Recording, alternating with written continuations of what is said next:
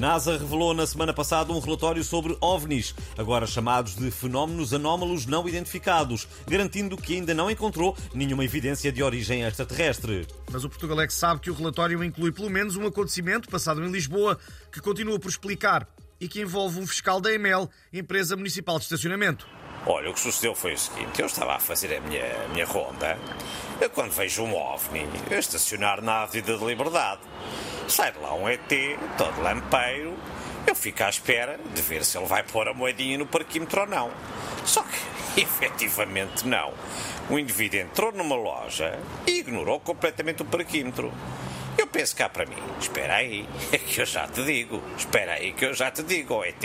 Então e o que é que fez? Olha, o meu dever, naturalmente, fui a correr multá-lo e a rebocar-lhe a nave antes que ele tivesse tempo de voltar. Maneiras que, que lá foi a, a, nave espacial para o Parque DML. E lá está até hoje, porque nenhum ET foi buscar. Pronto, evidentemente que já deve estar sem bateria e às tantas já roubaram o catalisador, que, isto já se sabe como é, não é? Muito obrigado pelo seu testemunho. Esperemos que alguém da NASA nos esteja a ouvir. Fica também um aviso para os ETs. Se estacionarem a nave em Lisboa, não se esqueçam do parquímetro.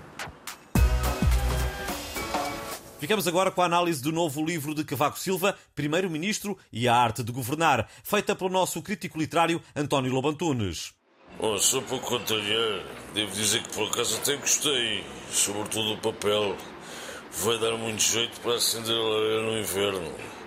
Quanto ao estilo, faz-me lembrar as composições que escrevemos na escola primária sobre a vaca. Vaca dá leite. O leite serve para fazer queijo, iogurte e manteiga. A vaca é amiga da pequenada, tirando a vaca da minha vizinha que não nos deixa roubar nésperas. Pronto, etc, etc. Realmente há semelhanças no estilo. É igualzinho o que Cavaco escreve. O Primeiro-Ministro deve evitar responder em público às críticas do Presidente da República. O Primeiro-Ministro deve ter boa dicção e conseguir dizer inconstitucional e legislatura, em vez de inconstitucional e legislatura. Primeiro-Ministro não deve soar do buço e deve evitar chamar-se António Costa e por aí fora. Eu não consegui ler mais, porque não sei. A única virtude do autor é também não gostar de ser amargo. Também não gosto. Aliás, não gosto de nada. É tudo uma valente merda. Vamos pronto. Assim. Pronto. Fly.